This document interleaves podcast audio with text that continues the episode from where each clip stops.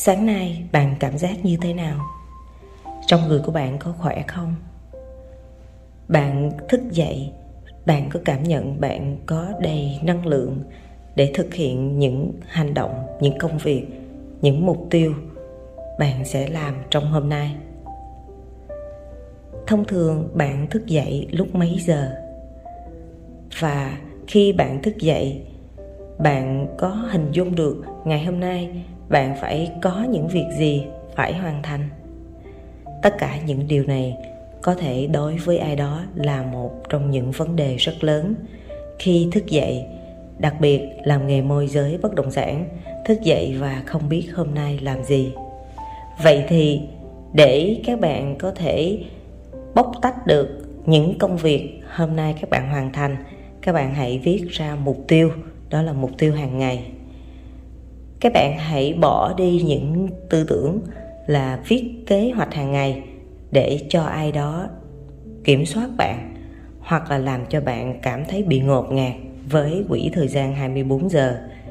Bạn hãy nghĩ rằng việc viết một kế hoạch hàng ngày để bạn làm được nhiều việc nhất có thể, để bạn tận dụng thời gian, bạn tiết kiệm được thời gian và bạn tập trung vào công việc ở mức cao độ nhất.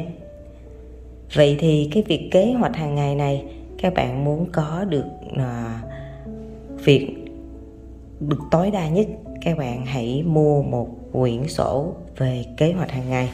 Các bạn về các bạn hãy viết. Và trong cái kế hoạch hàng ngày các bạn hãy chia thành 3 phần. 3 phần phần 1 đó chính là mục tiêu công việc hàng ngày của các bạn. Phần thứ hai đó là đánh giá qua từng công việc và và cái phần thứ ba, đó là phần nhận xét. Nhận xét đó là nguyên một ngày bạn đã trải qua những cảm giác gì. Bạn làm được, bạn cảm thấy vui vì điều gì? Và bạn thấy chưa vui vì điều gì? Và bạn rút ra được bài học kinh nghiệm là gì? Bạn hãy tập, nói lên, viết ra nỗi lòng của chính mình. Rồi sau này khi các bạn đã đạt được những thành tựu nhất định trong công việc bạn đọc lại những quyển kế hoạch hàng ngày thì bạn sẽ cảm thấy rất là hạnh phúc. Bởi vì bạn đã từng non nớt như vậy, bạn đã từng ngây thơ như vậy. Và những quyển sổ kế hoạch đó chính là những nhân chứng để bạn có thể nhìn lại, bạn thấy sự trưởng thành của chính mình. Bạn làm một công việc mà bạn được trưởng thành và bạn được tận dụng tối đa được quỹ thời gian thì không có công việc gì gọi là hay hơn nữa, đúng không nào? Vậy thì chúng ta đang làm nghề môi giới bất động sản, chúng ta hãy làm được như thế thì chúng ta đã biết rằng mình đang đi được đúng con đường cần đi và nhiệm vụ của chúng ta đó chính là tỏa sáng.